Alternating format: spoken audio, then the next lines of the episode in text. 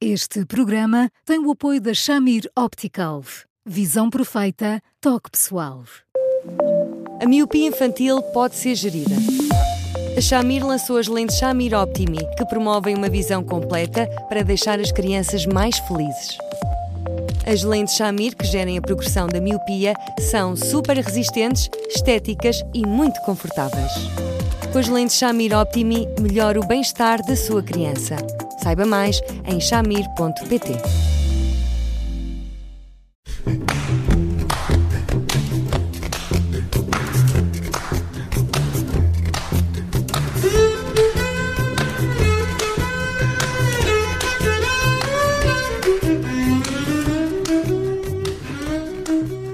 Boa tarde, bem-vindos a mais uma edição do Porque Sim Não é Resposta com o psicólogo Eduardo Sá. Eu sou o Bruno Vieira Amaral. Hoje o Eduardo tem a ingrata e difícil tarefa de esclarecer os ouvintes sobre esta questão, quando começa e quando acaba a adolescência. Boa tarde, Eduardo. É fácil, é difícil estabelecer aqui as fronteiras? Olá, Bruno. Uh, quer dizer, depois da apresentação é difícil, apresentado como uma ingrata tarefa. Eu fico é, é, é porque eu, eu, eu tenho uh, já aqui preparada a próxima questão. Uh, vou já fazer agora, vou aproveitar. porque há esta noção de que a adolescência começa cada vez mais cedo e acaba cada vez mais tarde. É, é só uma impressão? Ora, mais ou menos. Vamos cá ver de facto, eh, durante anos e anos e anos e anos, foi-se tomando a puberdade como um marco para o início da adolescência, não é? Aquelas mudanças todas súbitas, ehm, muitas delas muito exuberantes e muito rápidas, que faziam com que um adolescente hoje tivesse o braço de um determinado tamanho, amanhã, quando se dirigia a uma garrafa d'água que estava na mesa, já estava a derrubar, porque entretanto o braço tinha crescido e a imagem cerebral do braço ainda não tinha acompanhado todo aquele safanão. E portanto, a, a, a pretexto disso, é verdade que durante muitos anos foi-se foi-se dizendo que a adolescência era aquele, aquele comboio todo de designações que todos fomos ouvindo, uma idade do armário, uma idade parva, em que eles ficam, viram bichos do mato e outras coisas do género. Eu acho que isso é um bocado injusto, mas de facto tomava-se invariavelmente a adolescência como uh, ali com o início da puberdade. Claro que logo aí as coisas ficam um bocadinho diferentes, porque há puberdades que começam muito mais cedo nos adolescentes do que noutros, hum. mas era de facto a baliza e depois a Organização Mundial de Saúde deu um jeitinho e disse, pronto, até aos 18 anos não se fala mais nisso, são realmente adolescentes. Hoje é um bocadinho diferente, não é? Porque nós não estamos só, só a ver nas transformações biológicas, estamos a ver todo o pacote. E o pacote todo é de facto muito mais amplo. E na realidade, aquilo que nós observamos hoje é um bocadinho diferente. Eu, eu confronto-me muitas vezes com mães que, por exemplo, quando têm um filho de 8 anos, 8 anos, Quer dizer, oito anos eles são muito pequeninos, não é? Mas as mães já me dizem, não, eu acho que ele tem alguns comportamentos dignos de um pré-adolescente, portanto, dando a entender que reivindicam, que protestam e que, obviamente, vêm equipados com, com muito mau feitio. Agora, é verdade que se nós tomarmos aquilo que cada vez eh, vai sendo mais frequente, vamos, vamos esticá-lo entre os 10 e os 19. É o que se convenciona. Mas lá está, quer dizer, se nós repararmos, aos 23 eles até podem não ser tecnicamente adolescentes, que se calhar têm alguns tiques e manias com muito de adolescentes. E, portanto, e se nós repararmos depois a autonomia em termos de espaço físico, bom, muitos deles aos 28, aos 29 ou aos 30 continuam a viver em casa e continuam os pais a lutar em relação à arrumação do quarto e às horas a que chegam, nomeadamente ao fim de semana. Mas se nós formos por aí, então a adolescência começa cada vez mais cedo e tem alguns contornos que parece uh, fazer com que nunca mais acaba. Mas, mas vamos, vamos convencionar entre os 10 e os 19 para que todos nos possamos entender. Hum. Até poderíamos dizer que há muitos adultos que permanecem uma eterna ad adolescência. Sim, Quais e são? os homens, hum. e os homens mais ainda.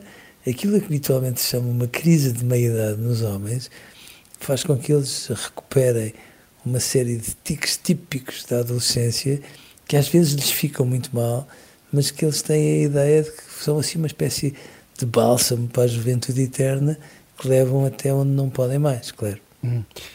Então, aqui o cerne desta discussão sobre as fronteiras da adolescência eh, mudou um pouco de, dessas balizas ah, físicas, das transformações físicas, para uh, se centrar nos comportamentos, ou que se entende serem os comportamentos típicos da adolescência. Sim. Que desafios é que isto coloca para os pais, como o dessa mãe que o Eduardo referiu, eh, que já se confrontava com comportamentos ah, típicos da adolescência num filho com 8 anos. Que desafios é que isso põe aos pais quando os comportamentos precedem essa transformação física? Porque nós vivemos, de facto, num período uh, em que a informação circula a uma velocidade vertiginosa e, portanto, mesmo os miúdos mais pequeninos têm acesso a, a, a muitas tendências do momento que, em algumas circunstâncias, são tipicamente adolescentes, começando desde logo por uma linguagem muito própria. O, o boé de fixe é qualquer coisa que veio dos adolescentes para a miudagem mais nova e, e que os mais novos levam de facto a peito. Agora, a verdade é que durante muito tempo nós dizíamos assim: pronto, isto é biológico, vamos lá dar o ênfase às hormonas que elas precisam de ter e nós passamos a vida a ouvir, todos nós, que o adolescente A ou o adolescente B bom, está assim alterado em termos de comportamento porque anda com as hormonas aos saltos. Eu acho que as coisas não são tão lineares.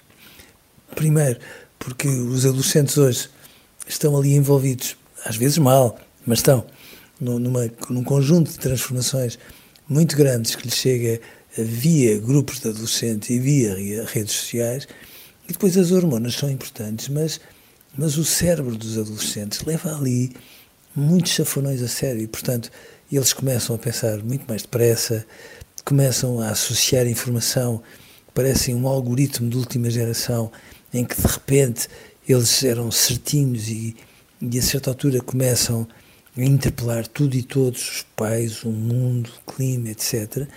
E, portanto, estas transformações todas, que são transformações corporais, transformações na cabeça, são transformações sociais, são transformações familiares, são tantas transformações que eu acho que às vezes é muito redutor realmente nós dizermos assim, olha, é assim como se fosse de grau a degrau, fase a fase. E, portanto, são muitas transformações e há um pormenor que eu acho que é muito importante, é que é de facto muito difícil ser adolescente. Eu acho que às vezes nós, nós uh, minimizamos tudo isto e achamos que são, pronto, meia dúzia de mudanças que com jeito se gerem com facilidade, mas não, é muito difícil porque são muitas, muitas mudanças e nem sempre, muitas vezes, não, muito mais vezes do que seria de supor, os pais e os professores não conseguem ir à boleia e, portanto, temos aqueles choques típicos que durante anos e anos se chamaram conflitos de gerações, gerações. e que nós os dois sabemos muito bem como são. Eduardo, quais são os casos mais eh, complicados para os pais? São os das crianças eh, com 8, 9 anos que começam a reclamar já quase os seus direitos de adolescente ou aqueles jovens adultos que revelam a falta de autonomia, de independência, às vezes até de iniciativa Sim. dos adolescentes? Eu fico mais preocupado com os adultos, para dizer a verdade, porque, eh, afinal de contas, eles não têm essa autonomia porque muitas vezes os pais se foram substituindo a eles em circunstâncias em que não, não podiam fazê-lo. Hoje é cada vez mais frequente, de uma forma quase inacreditável, nomeadamente para nós dois, que somos mais velhos, que os pais vão à universidade saber as notas, falar com os professores e outras coisas do género, que há uma geração atrás era verdadeiramente humilhante. Qual era o jovem adulto que aceitaria ou que permitiria que o pai ou a mãe fizessem isso?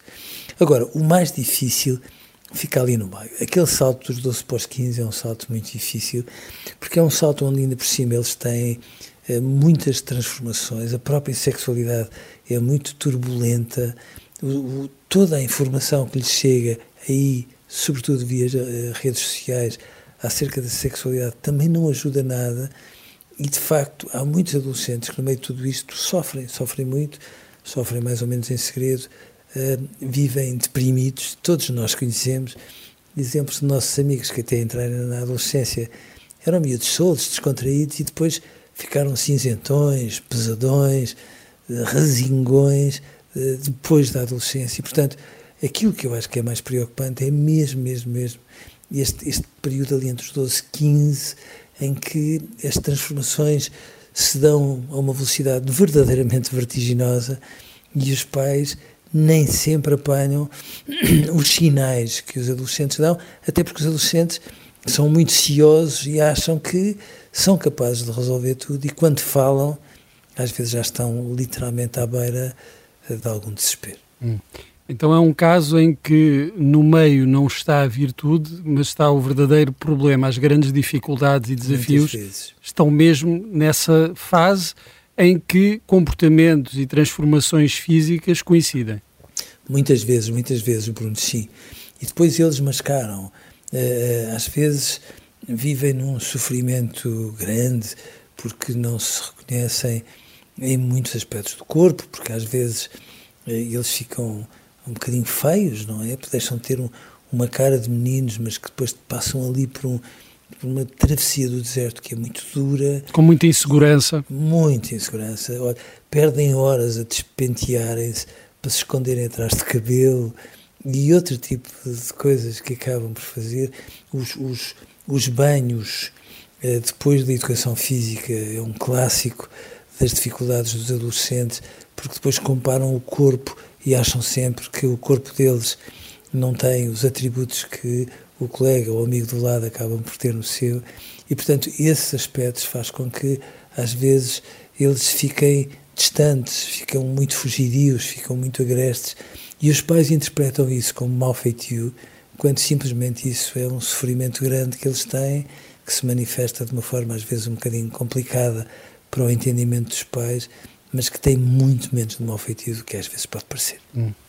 A adolescência eh, ainda é, continuará a ser sempre um grande desafio para quem a vive eh, e para quem está à volta do, dos adolescentes. Eduardo, hoje chegamos ao fim do nosso programa. Estamos sempre em podcast, nas plataformas habituais e no site observador.pt. Pode enviar-nos as suas questões, dúvidas eh, e partilhas através do e-mail eduardosá.com observador.pt. Eduardo, muito obrigado, um abraço e até amanhã. Eu é que agradeço, um grande abraço para si, Bruno. Até amanhã.